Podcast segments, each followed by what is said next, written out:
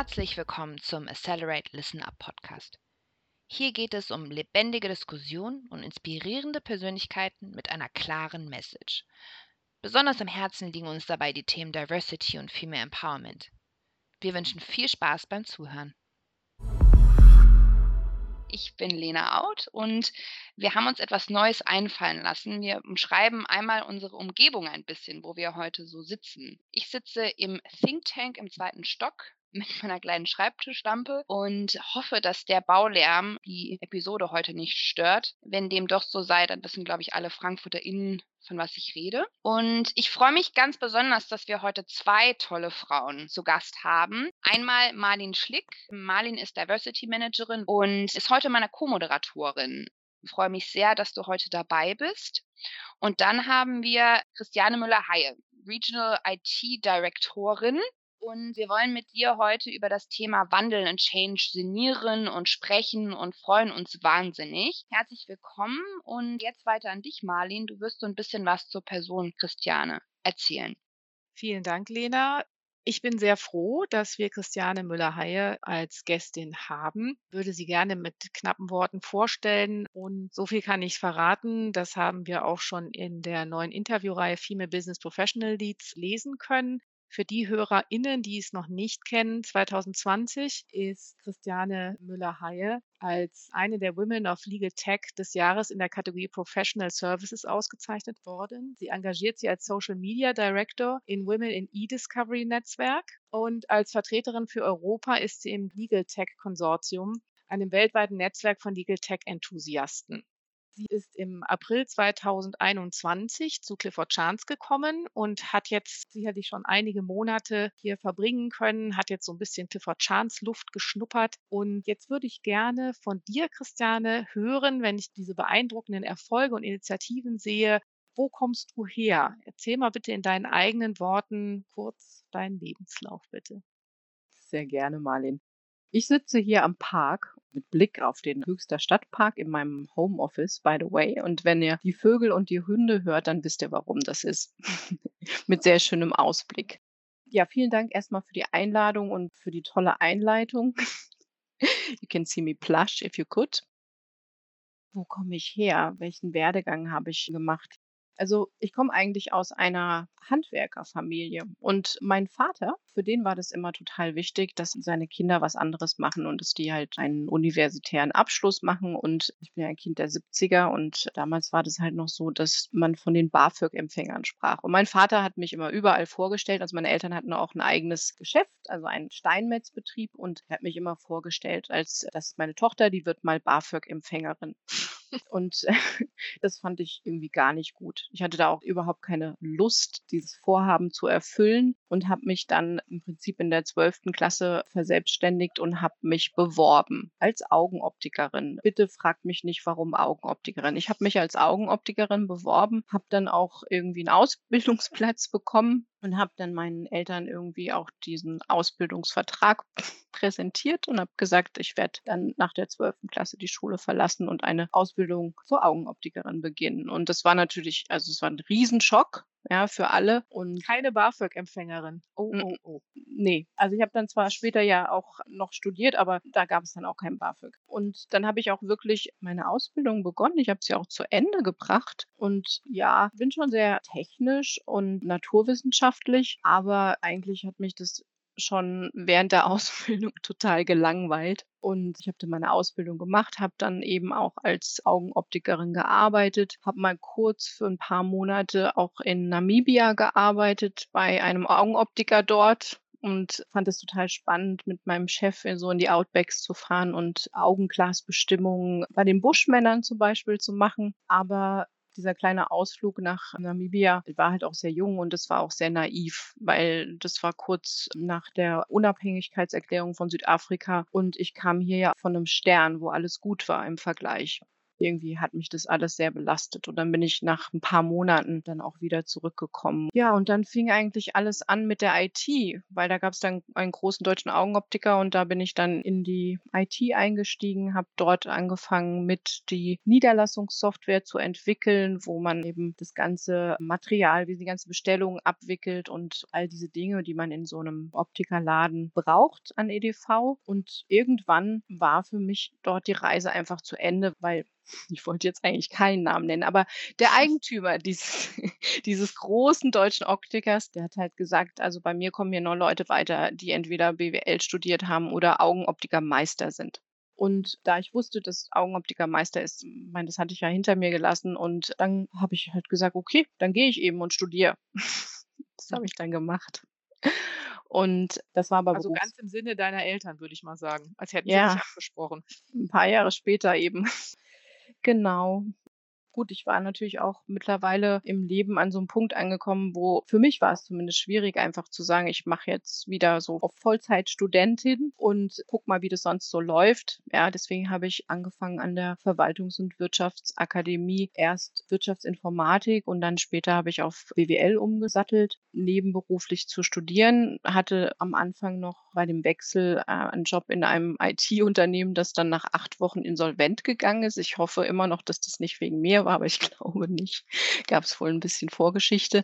Und ja, habe mich dann weiter beworben und ich hatte so ein bisschen IT-Support, Trainings, Background und hatte mich dann damals bei einer großen deutschen Kanzlei beworben. Und ja, da fing im Prinzip dann meine Reise in der Kanzlei an. Und als ich dort zum Vorstellungsgespräch saß, sagte der Partner, mit dem ich damals das Interview geführt habe, sagte, Sie studieren nebenbei?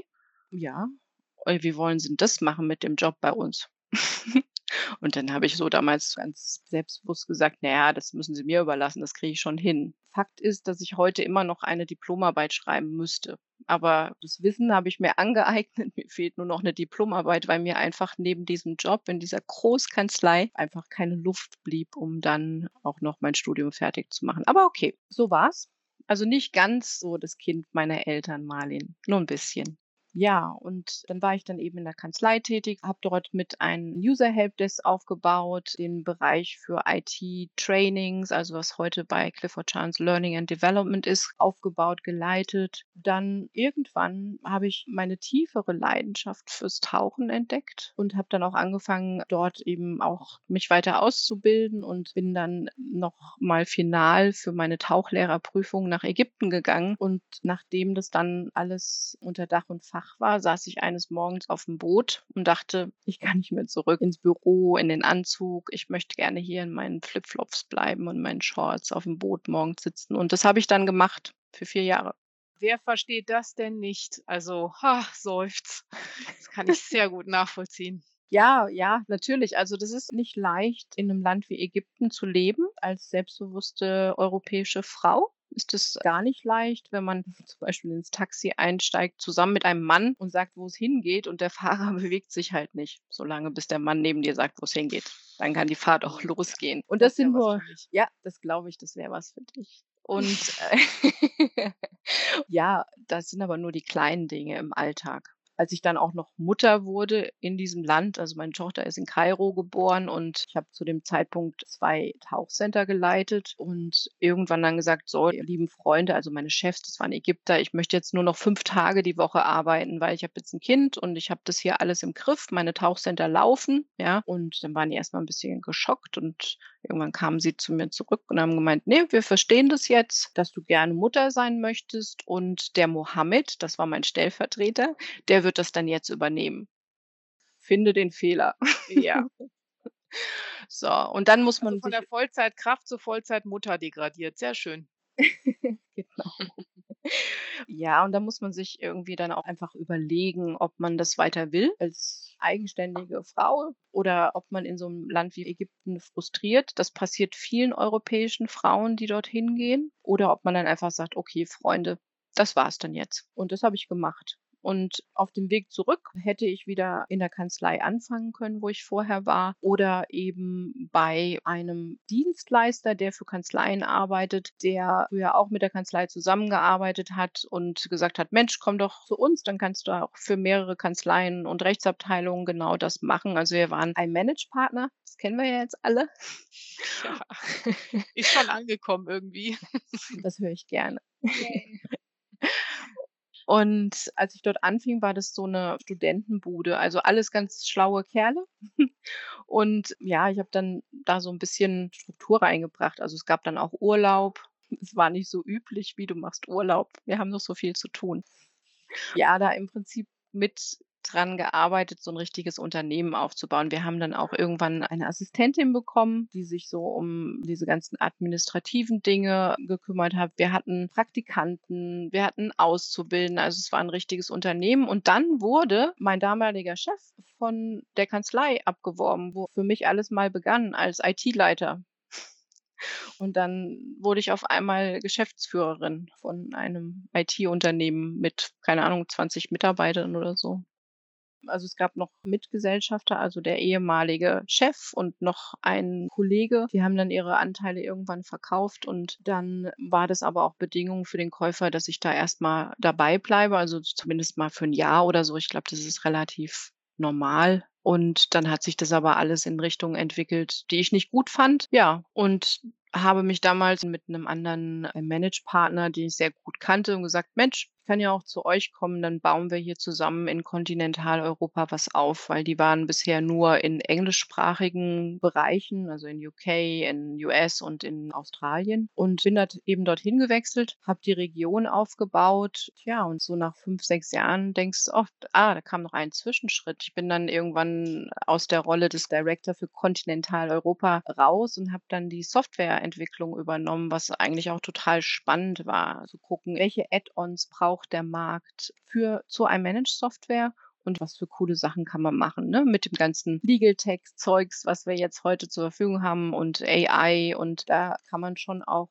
sehr kreativ denken und ich hatte ein tolles Team hier in Europa. Großteil meines Teams saß in Indien. Das habe ich auch selbst aufgebaut, also mit eingestellt, Onboarding und ja, im Prinzip dieses Team zu einem Team gemacht. Weil was ich festgestellt habe, ist, dass wir Europäer doch oftmals sehr viel Arroganz mitbringen, ja, gegenüber den Kollegen aus Indien und sagen, ach, die in Indien da. Und dabei sind die sehr gut ausgebildet, die in Indien da. Und nur das Mindset ist ein bisschen anders, insbesondere wenn sie im Berufsleben sind, dann sind sie es halt, wenn sie nicht in einem hohen Director-Status sind, sind sie einfach mitunter sehr unterwürfig und warten einfach darauf, dass man ihnen genau sagt, was sie zu tun haben, damit sie auch nichts falsch machen.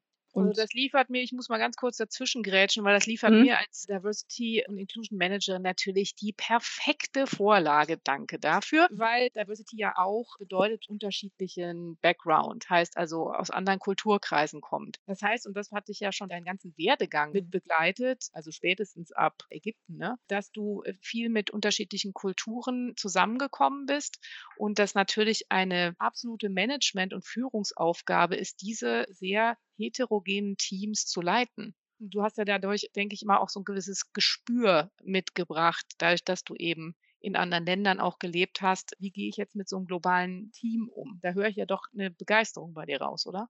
Total, weil das ist ja auch spannend, sich darauf einzulassen. Ja, also es erweitert auch den eigenen Horizont. Also das, was ich in Indien erlebt habe, ne, an Kultur, auch an Gastfreundschaft, die mir da entgegengekommen ist, ich war so geflasht, das kann ich überhaupt nicht beschreiben. Da wurden, als ich das erste Mal ins Office kam, wurden da so ein Ritual mit so Blumenkunst auf dem Boden und so einer Kerze, wo jeder Beteiligte den einen Docht anzündet und man einfach dort die erfolgreiche Verbindung einfach startet und mit einem Segen belegt. Ich kam völlig irgendwie jetlaggy vom Flughafen und mhm. dann passiert dir sowas und das ist total irre. Und dann muss man halt wirklich auch einfach mal als Mensch da reingehen, oder? Also nicht nur ja. immer mit unseren ganzen Management Dingen, die wir irgendwo gelernt haben und die auch ganz hilfreich sind, die Instrumente. Das will ich damit gar nicht irgendwie abwerten. Ja, absolut. Ich glaube, Empathie ist aber der Schlüssel an der Stelle. Also Empathie bedeutet ja tatsächlich, sich auch in die andere Person hineinzuversetzen und die Bereitschaft, sich offen mit anderen Kulturen auseinanderzusetzen und das eben auch anzunehmen. Und wie du das erzählst, würde ich sagen, können wir uns in Europa da wirklich nochmal eine Scheibe abschneiden, was die Gastfreundschaft oder auch dieses Willkommen auch von neuen Teammitgliedern eben betrifft. Also das ist ja wirklich sehr, sehr beeindruckend und das kann ich mir auch vorstellen, dass das natürlich unheimlich motiviert, da dann auch diese Teams dann auch zusammenzuführen und ihnen die Wertschätzung auch zurückzugeben. Absolut. Also wenn du darüber so redest, dann kriege ich sogar Gänsehaut. Ja, die hatte ich schon vorher. Da habe ich auch noch eine richtig gute Indien-Geschichte, die nochmal zeigt, wie toll dieses Land ist. Ich hatte nämlich eine Full-on-Lebensmittelvergiftung Oh und bin dann von ganz tollen indischen Hostel-MitbewohnerInnen ins Krankenhaus gefahren worden mit meinem jetzigen Mann, der dann auch die ganze Zentchen gehalten hat und wurde komplett umsonst in diesem Krankenhaus behandelt. Also in einem der ärmsten Länder der Welt wurde ich mit offenen Armen und sofort behandelt und die haben mich so toll umsorgt und ich könnte heute noch anfangen zu heulen, weil in Deutschland kommt man ins Krankenhaus und das heißt so, ja, aber sie müssen jetzt zum ärztlichen Notdienst, was haben sie hier zu suchen? Und da haben die gar nicht überlegt, mir zu helfen. Die haben mir sofort geholfen, die haben mir alles mitgegeben und ich musste keinen Cent dafür bezahlen. Und ich glaube, Indien ist ein sehr überforderndes Land manchmal, aber ich glaube auch ein wahnsinnig zurückgebendes Land. Man kommt da, glaube ich, anders raus, als man reingegangen ist. Positiver.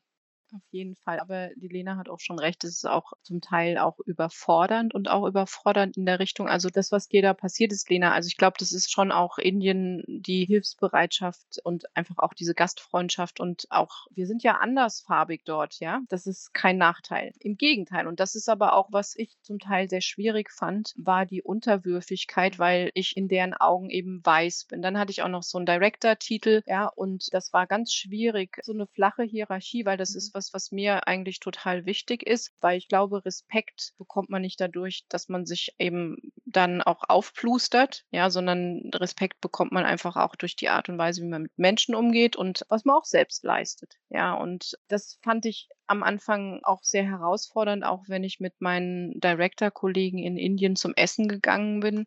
Dann war das zum Beispiel im Restaurant so, dass sie gesagt haben, more bread. Und ich so, äh, das kann man auch freundlicher sagen. Mhm. Oder im Office dort gab es auch so ein Servicepersonal. Und ich habe mich halt immer bedankt, weil ich das total toll fand, wenn mir morgens jemand einen Tee gebracht hat oder einen Kaffee. Also ich fand das irre, ja, und habe mich total bedankt. Und am Ende war es so, dass alle sich darum gestritten haben, wer mir morgens eben einen Kaffee bringt und ein paar Kekse. Und meine Kollegen gesagt haben, du bist zu freundlich. Und dann habe ich gesagt, das ist ganz ehrlich, das ist euer Problem, aber nicht meins. Ja, also ich verstehe, dass ich auch bestimmte Dinge beachten muss, wenn ich mich in einer anderen Kultur befinde, aber dass ich irgendwie respektvoll und freundlich bin zu Menschen, ja, das kann mir eigentlich keine Kultur dieser Welt und auch euer Kastensystem nicht verbieten. Und das war dann auch irgendwann okay.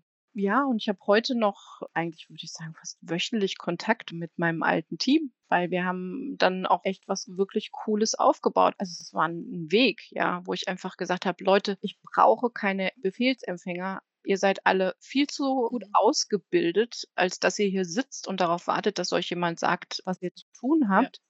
Oder dass ihr auch mal euren Mund aufmacht, wenn ihr denkt, wir galoppieren auf der Managementseite in die falsche Richtung. Sag ich, das können wir in so einem kleinen Team, brauchen wir das nicht. Wir brauchen Menschen, die sich hier einbringen. Und das war schon auch echt eine Learning Curve. Ja, aber es ist auch total schön. Dann habt ihr ja gegenseitig voneinander partizipiert. Ja, das ist ja wohl eindeutig so, ne? dass du deinen ähm, partizipierenden Leadership-Stil dort eben angebracht hast und sie ermutigt hast, ja, eben tatsächlich mehr auf Augenhöhe zu arbeiten und da eher so das Europäische dadurch dann halt auch reinzubringen. Ne? Sag mal, du Mhm. hast doch aber jetzt hier auch ein indisches Team, oder nicht? Der verlängerte Arm schon, ja. Also unser globaler IT-Service wird ja aus Bangalore betrieben. Ja, das ist ein Unternehmen, Microland, mit denen wir schon ja seit, ich glaube, über einem Jahrzehnt zusammenarbeiten. Und da sitzen auch ganz tolle Leute. Die sind alle super ausgebildet, ja, und ich würde sagen, machen genauso viel Fehler, wie wir sie hier auch machen oder eben auch nicht. Ja, und das ist leider oft an vielen Stellen auch mit Vorurteilen behaftet.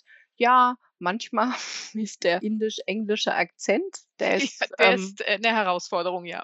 aber auch da arbeiten wir ja mit Leuten in Indien, also dort mit dem Management zu sagen, das geht halt nicht. Ja, wenn dann, keine Ahnung, noch ein osteuropäisch-englischer Akzent auf den indischen und da müssen wir, glaube ich, uns noch so ein bisschen nähern.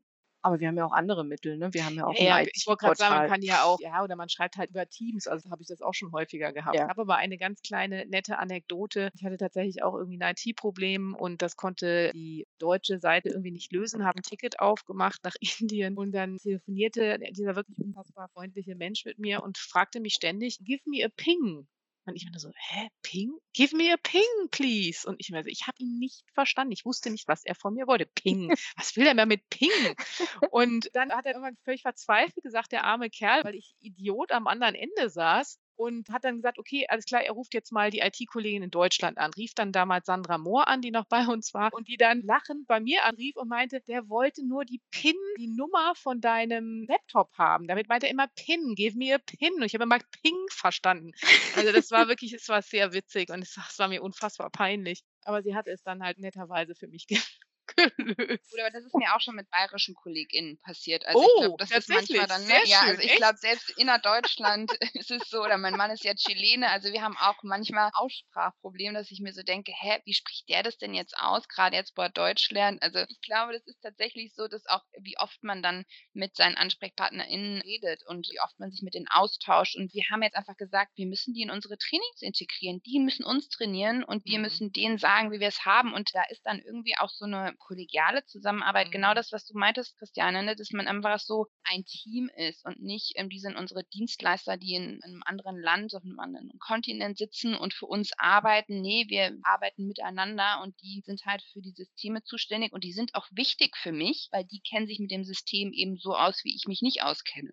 Ja, absolut. Also wir müssen, glaube ich, noch viel an diesem We and Them arbeiten, ja, Mhm. und das aus unseren Köpfen so ein bisschen eliminieren, weil ich glaube, das steuert auch die Art und Weise, wie man denkt und dann handelt, wenn du dieses Denken hast. Und das steht uns ja auch hier in Kontinentaleuropa, also ein paar Büros haben ja die Kollegen in Indien schon als vollen First Level für also wirklich die einfachen Themen, ne? Was mit meinem Passwort, also nicht die komplexen Sachen, Lena, die ihr vielleicht auch mit eurer Event-Plattform, obwohl da auch, da sitzt der Product Owner in Indien, ja, wie Mhm. das, also kennst du wahrscheinlich sogar. Und das steht noch einigen Offices bevor, aber ich sehe das auch ganz positiv, ja, weil wir werden dann eine ordentliche Transition machen und wir werden erstmal, also das ist ein Projekt, was aktuell auch läuft, auf der IT-Seite auch zusammenwachsen als Team. Gesagt, wie kann es sein, dass wir in unseren eigenen Teams hier ständig irgendwelche Meetings machen, ja, oder vielleicht Daily Huddles oder Stand-ups, aber die Kollegen aus Indien da nicht mit einbeziehen, die sind doch eigentlich nur euer verlängerter Arm, die sitzen halt irgendwo anders. Ist halt 8000 Kilometer Ja, weg. ich glaube, das ist ein bisschen wie aus dem Auge, aus dem Sinn und das hat sich sicherlich positiv verändert durch Covid. Also, ich merke das schon deutlich, dass mein Großteil meiner KollegInnen, mit denen ich viel zu tun habe, sitzt tatsächlich leider in Frankfurt. Ich hole euch auch alle sehr gerne nach Düsseldorf, so ist es nicht. Schönste Stadt der Welt. Auf jeden Fall und coolstes Büro sowieso, aber gut. Jedenfalls wollte ich eigentlich sagen, dadurch, dass wir jetzt viel mehr eben tatsächlich mit Teams telefonieren und uns auch sehen können oder halt irgendwelche Mitschriften machen, Desktop teilen und so. Gut, das konnte man alles vorher auch schon machen, aber es ist halt einfach so zum Alltag geworden und das finde ich, das bringt uns halt auch mehr zusammen und ob das jetzt nun nach Frankfurt ist oder jetzt, ob das jetzt nach UK ist oder Indien, ist ja im Prinzip eigentlich völlig egal. Ne? Also es Ähm. war auf jeden Fall ein Riesenfortschritt, weil ich erinnere mich noch, ich habe im November 2019, ich glaube, jeden Stein umgedreht, um eine Webseminar-Plattform zu finden, die wir nutzen können für eine Veranstaltung, die damals schon virtuell stattfinden sollte. Und es gab sie halt so einfach nicht. Und ich glaube schon, es gab zwar schon einiges, aber in dem Ausmaß so wie jetzt, dass wir hier über Teams unseren Podcast aufnehmen, das war ja da mal gar nicht zu denken. Ja. Mhm. Absolut. Und Christiane, um jetzt nochmal, weil ich bin da ja eben so zwischengegrätscht, dann sind wir, glaube ich, ein bisschen auf Umwege geraten. Nicht Abwege, aber Umwege. Wir waren stehen geblieben, meine ich. Du warst Geschäftsführerin von einer IT-Firma, nachdem dein Vorgesetzter abtrünnig geworden ist. Was passierte dann?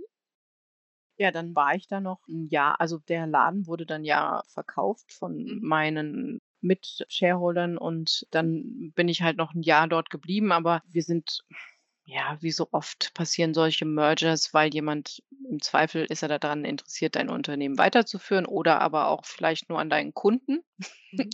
die ja so die größten Wirtschaftsrechtskanzleien in Deutschland waren. Und das war genau der Fall. Und da haben sich viele Dinge einfach so verändert, dass ich dann halt gesagt habe, nö, da mag ich nicht mehr. Und dann habe ich ja damals eben bei Phoenix Business Solutions angefangen. Oh, das ist der erste Name, den ich nenne, ne? Das Trommelwirbel. Nein, aber es, ich bin halt vom deutschen iManage-Partner wo ich Geschäftsführerin war, bin ich dann eben zu diesem UK-Partner gewechselt, habe dort die Region in Kontinentaleuropa aufgebaut, dann zuletzt dort die Entwicklungsabteilung geleitet und ja, irgendwann dachte ich so, okay, wie geht denn das jetzt hier weiter? Und habe ja die letzten 20 Jahre eigentlich ausschließlich mit Kanzleien und außer dem kleinen Tauchausflug, sorry, das ist die Unschärfe da drin. Im wahrsten Sinne auf Tauchstation gewesen, ja. Aber ich habe immer noch Projekte auch aus Ägypten für die Kanzlei gemacht, ne? irgendwelche Manuals geschrieben oder so. Das haben wir ja damals noch gehabt, so 50 mhm. Seiten lange Manuals, die eh kein Mensch gelesen hat, aber egal. Das war halt damals so der Style. Und in den letzten Jahren dachte ich immer so, ach, eigentlich wäre es schon cool, in einer richtig großen, international tätigen Kanzlei zu arbeiten. Ja, und den Sven Richard aus unserer IT, also der Leiter des Innovation Hubs, hat dann auf LinkedIn und Sven kenne ich auch schon, keine Ahnung, 10, 15 Jahre, wir wissen es nicht genau, hatte dort diese Stellenanzeige für den Regional Technology Director für Kontinentaleuropa geshared. Und dann habe ich da mal drauf geklickt und mir das so durchgelesen, dachte, ups, die suchen mich. Mhm. Und dann habe ich mich beworben. Und am Ende war, also das war ein sehr langer Bewerbungsweg. Also war für mich erstmal neu, aber im Nachhinein fand ich das sehr gut, weil als ich mich dann auch dazu entschieden habe, das Angebot anzunehmen, habe ich das Gefühl gehabt, dass ich genau weiß, wofür ich mich entscheide. Das ist natürlich immer nur klar, man hat kein komplettes Bild, aber von den Menschen, die ich kennengelernt habe, die Gespräche, die wir dort geführt haben und so weiter, hatte ich das Gefühl, dass ich eine gute Entscheidung treffe. Genau, so bin ich dann hier. Here you are, genau, richtig. Also, ich meine, es ist echt witzig, ne? Also, für dich, für das Thema, also, so ein bisschen, dass es uns so leitet durch diesen Podcast, bietet sich sowas von das Thema Change an, weil wenn man sich deinen Lebenslauf anschaut, ist es ja so ein bisschen so, ehrlicherweise ist es bei mir auch so, eine Tür geht zu, die andere geht auf. Und eben auch sehr bereit zu sein, sich zu verändern. Ich habe eine Frage, weil ich bin selber jetzt gerade so in der Situation, ich habe ja zwei Kinder. Die eine macht jetzt ihren Bundesfreiwilligendienst als Rettungssanitäterin, die möchte später gerne Medizin studieren und mein Sohn ist 15 und auf der Realschule und muss sich jetzt also entscheiden, wie es jetzt weitergeht. Also eigentlich hat er immer gesagt, ganz klar, ich mache Abitur, aber er hatte jetzt also tatsächlich überlegt, ob er jetzt vielleicht in die Polizeiausbildung geht mit einem dualen Studium und so weiter und so fort. Das ist diese Generation, die haben so wahnsinnig viele Möglichkeiten, was sie machen mhm. können. Jetzt ist meine konkrete Frage an dich und ich kann ihn damit auch irgendwo gar nicht allein lassen, will ich auch gar nicht, aber ich merke, dass er da so hilflos ist und auch Angst davor hat. Was hat dich damals zu bewogen, zumindest ganz genau zu wissen, als du in der 12. Klasse warst, was du nicht willst? Was war das? Hm, also das ist eine sehr gute Frage. Also, ich denke gerade drüber nach, weil ich hatte grundsätzlich schon auch ein gutes Verhältnis zu meinen Eltern. Wir haben zusammen Sport gemacht, also wir haben alle zusammen Hockey gespielt und waren da auch irgendwie viel unterwegs. Ich habe, als ich zehn war, noch mal 'n kleinen Bruder bekommen. Das war nicht so ganz geplant, aber wir waren eigentlich schon irgendwie eine ganz lustige Familie. Aber das, was mich wirklich einfach angenervt hat, war diese Vorstellung von meinem Vater zu erfüllen. Da hatte ich einfach keinen Bock. Ich hatte da keine Lust drauf. Das war für mich so ein bisschen der Treiber. Und ich glaube, ich war auch irgendwie schulmüde oder so und so das Gefühl gehabt, mein, wie alt war ich denn da? 17 oder so? Und das finde ich heute auch übrigens total schwer, dass wir irgendwie so die Hoffnung oder Erwartung haben, dass 17-Jährige entscheiden, was sie den Rest ihres Lebens machen genau dieses Gespräch hatte ich mit meinem Sohn auch und er sagt dann auch so, woher soll ich denn wissen, was ich jetzt den Rest meines Lebens machen will? Und dann habe ich das Ganze erstmal relativiert und ich habe ihm gesagt, pass auf, du kannst dich für den Weg jetzt erstmal entscheiden. Es ergibt schon Sinn, wenn du zumindest jetzt ein Fachabitur hast, aber danach kannst du alles andere werden mhm. und machen. Also hab jetzt keine Angst davor, eine Entscheidung zu treffen, äh, vor dem Hintergrund, dass du denkst, du kannst es nicht wieder ändern. Mhm. sondern tatsächlich, genau das musst du nicht. Und kein Mensch kann von dir erwarten, dass du mit 15, 17, 18, 19 wirklich weißt, was du eigentlich willst. Und ich bin mir sicher, wenn wir uns, ich bin ja auch ein Kind der 70er, wenn wir uns mit unseren Gleichaltrigen, Lena, entschuldige bitte, aber du bist halt da das Küken bei uns in der Runde gerade, wenn wir uns mit denen unterhalten, die werden das Gleiche auch erzählen. Wenn man so zurückguckt, man dachte vielleicht, man wäre schon wahnsinnig reif, aber war es letztendlich ja gar nicht. Und also ich erwarte das jetzt als Mutter nicht und ich versuche es halt nicht so zu machen, wie es dein Vater gemacht hat. Ich komme aus so einer Akademikerfamilie, da hieß es immer, ja, ja, du wirst ja studieren und da eben keinen Druck aufzubauen. Lena, wie war denn das bei dir? Also ich wusste auch sehr früh, was ich machen will. Ich weiß tatsächlich nicht warum. Ich weiß, ich bin einmal aufgewacht und wusste, okay, ja, ich will irgendwie Events machen frag mich nicht warum, ich habe keine Ahnung. Ich habe immer schon gerne so bei Familienfeiern gekellnert, das hat mir immer schon Spaß gemacht. Also ich wollte keine Kellnerin werden, aber ich wollte einfach so, ja, Events machen. Und für mich war dann auch klar, so, ja, studieren wird mir jetzt nicht wirklich viel bringen, weil ich brauche Praxis. Und dann bin ich einfach so von Praktikum zu Praktikum und war ja auch im Ausland und so. Und ich habe das einfach nicht so schwer genommen. Ich glaube, meine Eltern haben da aber auch echt viel zu beigetragen. Ich hatte so überhaupt gar keine Vorbestimmung mir wurde nichts mit auf den Weg gegeben. Die haben immer gedacht, du machst es schon. Und so hat sich das dann auch so ein bisschen durch mein Leben, also ich bin jetzt, ich meine, so jung auch nicht mehr, 34. Ich habe immer noch das Gefühl, mein Leben ist irgendwie noch nicht zu Ende geplant. Aber ich habe ja auch zum Ende meiner 20er einfach gesagt, ich kündige jetzt meinen Job in der Kanzlei und gebe meine Wohnung auf, lager die Möbel, die mir wichtig sind, ein und gehe reisen und war dann zwei Jahre nicht in Deutschland. Ich glaube, das hat super viel Perspektive in mein Leben gebracht. Also ich glaube, wenn man jungen Menschen irgendwas mitgeben kann, dann wäre es, glaube ich, zu sagen, wenn ihr könnt, das ist natürlich ein Privileg, das ist mir absolut klar, dann reist. Das muss nicht die Welt sein, das kann Europa sein, das kann Deutschland sein. Setzt euch mit eurer Umwelt auseinander. Ihr werdet irgendwann merken, was ihr schön findet, was ihr toll findet, was ihr gerne machen wollt. Und man kann sich immer wieder neu erfinden. Und ich glaube, das ist so das, was mich bis heute so antreibt, dass ich eigentlich morgen sagen kann, tschö, ich ziehe jetzt nach Nepal wenn ich das will. Also du bist ja wahnsinnig risikofreudig. Das gleiche übrigens habe ich auch über dich gedacht, Christiane. Würdest du das bestätigen, dass du risikofreudig bist? Also risikoavers kannst du nicht sein bei deinem Lebenslauf. Nein, also Risiko finde ich ein schweres Wort, aber ja, wenn risikofreudig, veränderungsfreudig, finde ich ja auf jeden Fall. Also veränderungsfreudig hört sich in der Tat wirklich schöner an.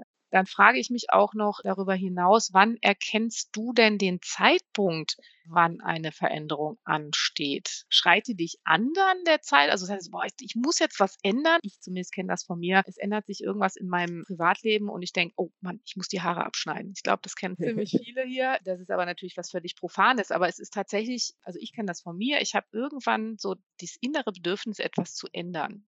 Wie ist das bei dir und wann erkennst du den Zeitpunkt, dass du was ändern möchtest?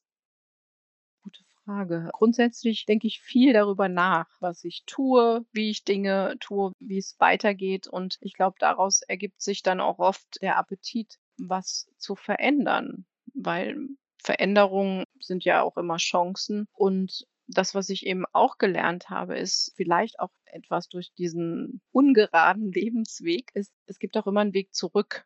Ja, und nur wenn man sich bewegt, ja, setzen wir das mal nicht ganz gleich, aber ähnlich mit Veränderung, dann hat man die Chance, irgendwie auch tolle Sachen und andere Sachen zu erleben. Vielleicht auch mal eine Lesson learned. Ja, die muss man dann annehmen und gucken, wie man das Ganze dann wieder aufs Gleis bekommt. Also es gibt auch Dinge, die man durchaus nicht verändern muss, weil sie so wie ja, sie ja, sind. Nicht nur, sind nicht nur sie, um des Veränderungswillen, Ja. ne? Etwas, Nö. etwas zu verändern, genau. Nee, Ja. das ist was, das wurde ich in meiner Vorstellungsrunde bei Clifford Chance auch gefragt, weil man das Gefühl hatte, dass ich auf Teufel komm raus alles verändern möchte. Das ist aber nicht richtig, die Wahrnehmung, sondern ich habe keine Angst davor und ich bin schon grundsätzlich im Leben eher so unterwegs, dass ich schaue, wo man Dinge einfach verändern kann, weil ich denke, dass sie dann einfach ein bisschen besser funktionieren oder weil man dadurch einfach auch Potenzial weckt in sich selbst, in anderen. Mhm, absolut. Wenn du darüber nachdenkst, was ist dein unique selling point? Was macht dich da einzigartig? Es ist natürlich, wie gesagt, sicherlich eine gewisse nicht Risikobereitschaft, sondern eine Veränderungsfreude oder irgendwie sowas hast du so schön ausgedrückt. Ist das ein Teil deines Geheimnisses? Also die Veränderungsfreude und auch den Mut zur Veränderung zu haben, das ist sicherlich was, was mich ausmacht. Und ich glaube, dass auch meine Menschlichkeit irgendwie was ist, was mich ganz stark beschreibt. Das ist schön. Das ist, Ich hätte noch eine ähm, Frage, die mir jetzt so genau. zwischendrin mal aufgekommen ist. Mhm. Ist der Bauch, der sich als erstes meldet und sagt, es kommt Veränderung oder ist es der Kopf oder ist es immer so 50-50? Wie ist es bei dir? Ich würde sagen, wir nehmen jetzt mal 50-50, ja, und es Mhm. ist auch so ein bisschen situationsbedingt. Mhm. Also, in meiner Position muss ich ja auch manchmal schnell Entscheidungen treffen. Mhm. Ja, und dann hast du natürlich dieses so, was sagt der Bauch, was sagt die Ratio, ja, was sagt Mhm. dein Verstand als nicht ganz fertig studierte BWLerin, ja. Im privaten Bereich hat es mit Sicherheit viel weniger Ratio Mhm. als im beruflichen Kontext, ja. Aber ich denke auch, dass man viele Themen nicht nur immer von der analytischen und der rationellen Seite angehen kann, auch im Beruf, sondern dass man auch einfach Emotionen mitschwingen lassen muss, weil am Ende des Tages arbeiten wir ja alle mit Menschen. Von daher, Amen.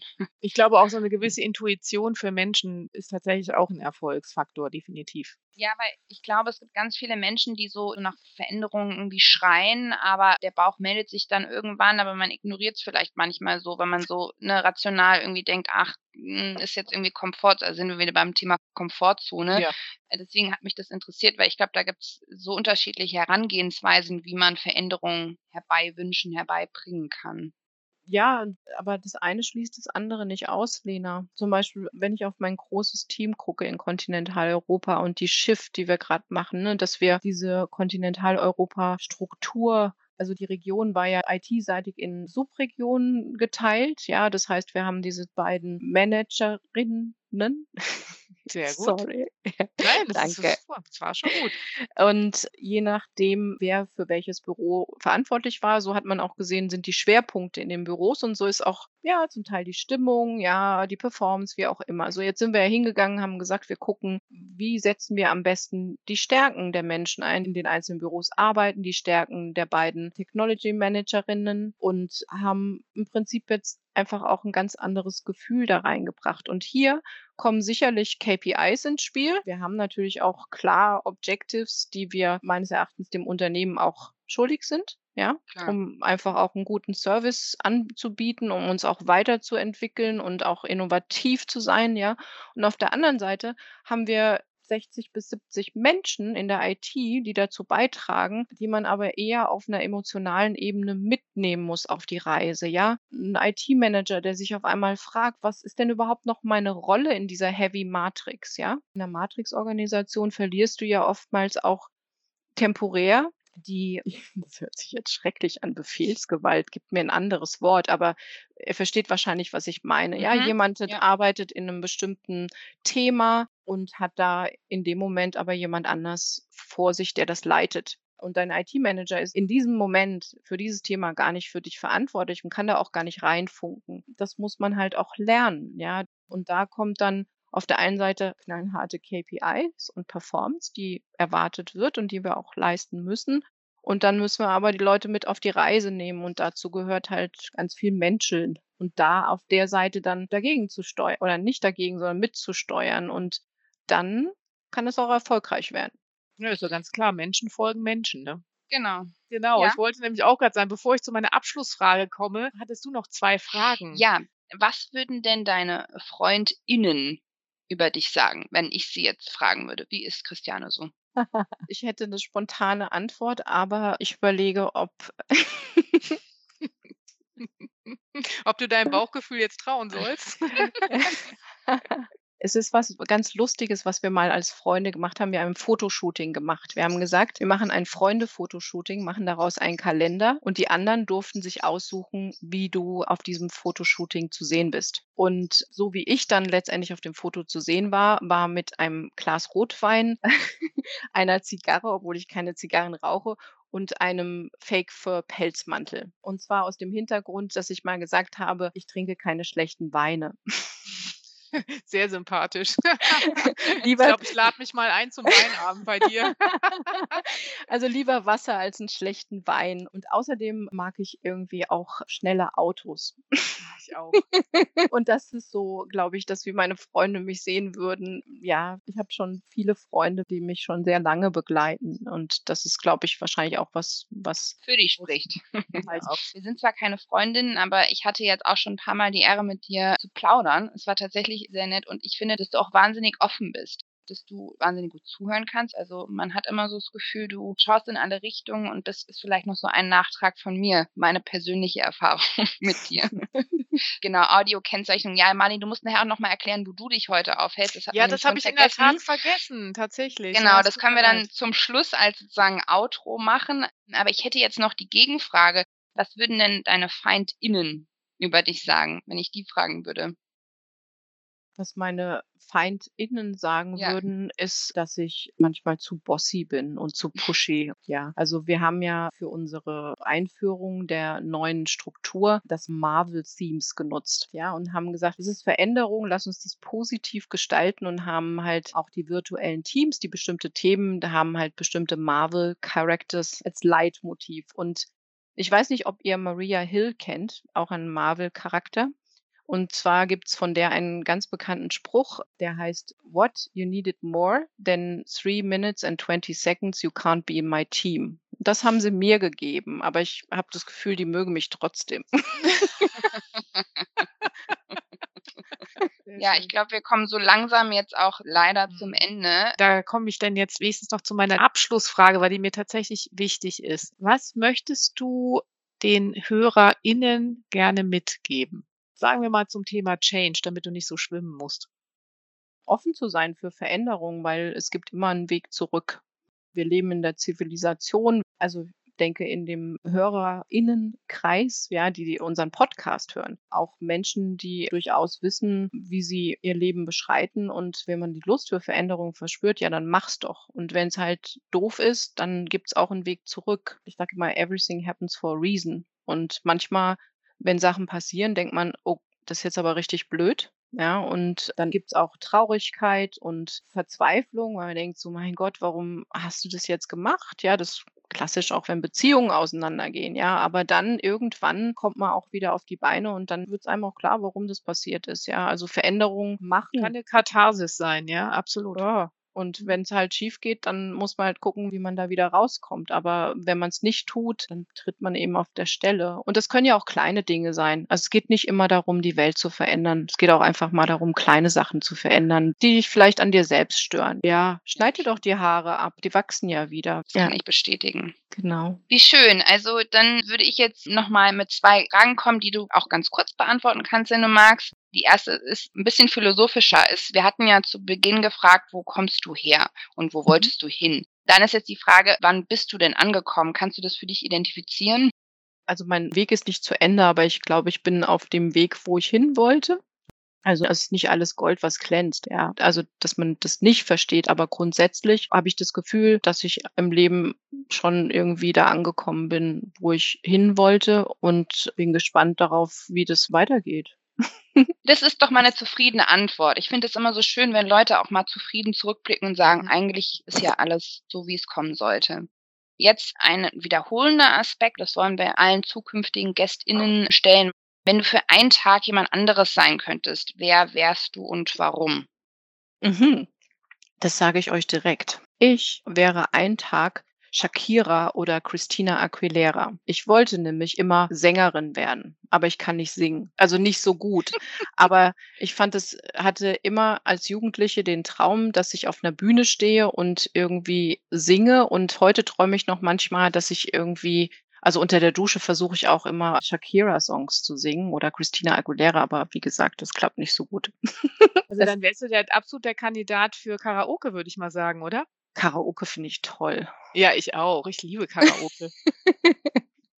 Ja, aber für die nächste Office-Party vorgemerkt. Auf oh, jeden Fall, super, auf jeden danke. Fall. Nein, aber sorry, wenn ich jetzt da kein Beispiel habe von irgendwelchen besonders berühmten Frauen nö. in der Geschichte. Aber darum geht's aber ja auch gar nicht. Du hättest ja sagen können, du möchtest gerne mal deine Nachbarin sein, die du wegen irgendwas bewunderst. Also darum ging es jetzt ja. bei der Frage gar nicht. Wer ja? will nicht Shakira sein? Also ich meine, den Hüftschwung, den wollten wir damals alle haben. Ja, oder? Naja, also wir kommen leider zum Ende. Es war sehr, sehr toll sehr ehrlich, sehr inspirierend. Einfach schön, sehr angenehm, auch mal so eine andere Sichtweise auf Change zu bekommen, eine sehr positive. Und ich glaube, das ist vielleicht auch die Zusammenfassung des Talks. Ich möchte da gar nicht mehr viel zu sagen, weil ich finde, du hast das bei deiner, äh, was möchtest du den HörerInnen mitgeben, sehr gut zusammengefasst. Aber ich glaube, man sollte manchmal ein bisschen mutiger sein. Und ich glaube, der wichtigste Fakt ist tatsächlich, das hast du auch schon gesagt, es gibt meistens immer eigentlich einen Weg zurück und wer nicht wagt, der nicht gewinnt. Das ist, glaube ich, so die Message. Und seid nett zueinander. Andere Kulturen, andere Herkünfte, andere Abteilungen. Wir wollen alle irgendwie das Gleiche. Und ja, Marlin, ich weiß nicht, ob du noch Ergänzungen hast. Ich habe ja nur noch die Ergänzung, die ich euch noch schulde, nämlich wo ich sitze. Ich Ja. habe vorhin tatsächlich mal einmal kurz auf Mute geschaltet, weil der Kirchturm bei uns mal wieder wie wild gebimmelt hat. Ich sitze nämlich bei mir zu Hause im, ja, sagen wir mal, Esszimmer und habe da noch ein kleines Arbeitseckchen für mich aufgebaut und schaue schön ins Grüne hier in Düsseldorf und habe eine Kirche direkt nebenan und die stört so das ein oder andere Meeting ab und zu. Ja, das wird jetzt dunkel, sehr früh dunkel äh, inzwischen. Da denke ich sofort an ein Glas Wein und würde mich wirklich sehr freuen, Christiane und Lena, wenn wir das tatsächlich mal persönlich offline wiederholen und gemeinsam ein gutes Glas Rotwein trinken. Sehr gute Idee, Marlin. Sehr schöner Abschluss. Sehr schöner Finde ich auch. Abschluss. Vielen Dank. Ja, herzlichen Dank dir natürlich für deine Offenheit und deine Herzenswärme. Das hat wirklich sehr viel Spaß gemacht und ich, ich freue mich, wie gesagt, auf ein persönliches Kennenlernen. Ja, das gebe ich alles an euch beide zurück. Das war sehr angenehm. So aufgeregt, Schön. wie ich war. Sehr Ja, gut. Ja, dann verabschieden wir uns von unseren HörerInnen. Wir würden uns freuen, wenn ihr sie uns Anmerkungen, Themenvorschläge, Wünsche, Kommentare, Kritik zukommen lasst. Wir freuen uns wahnsinnig, wenn wir mit euch in Kontakt treten können. Ja, in diesem Sinne, goodbye. Adios. Tschüss. Ciao. Ciao. Ciao. Tschüss. Schön, wie man in Düsseldorf sagt. Tschüss.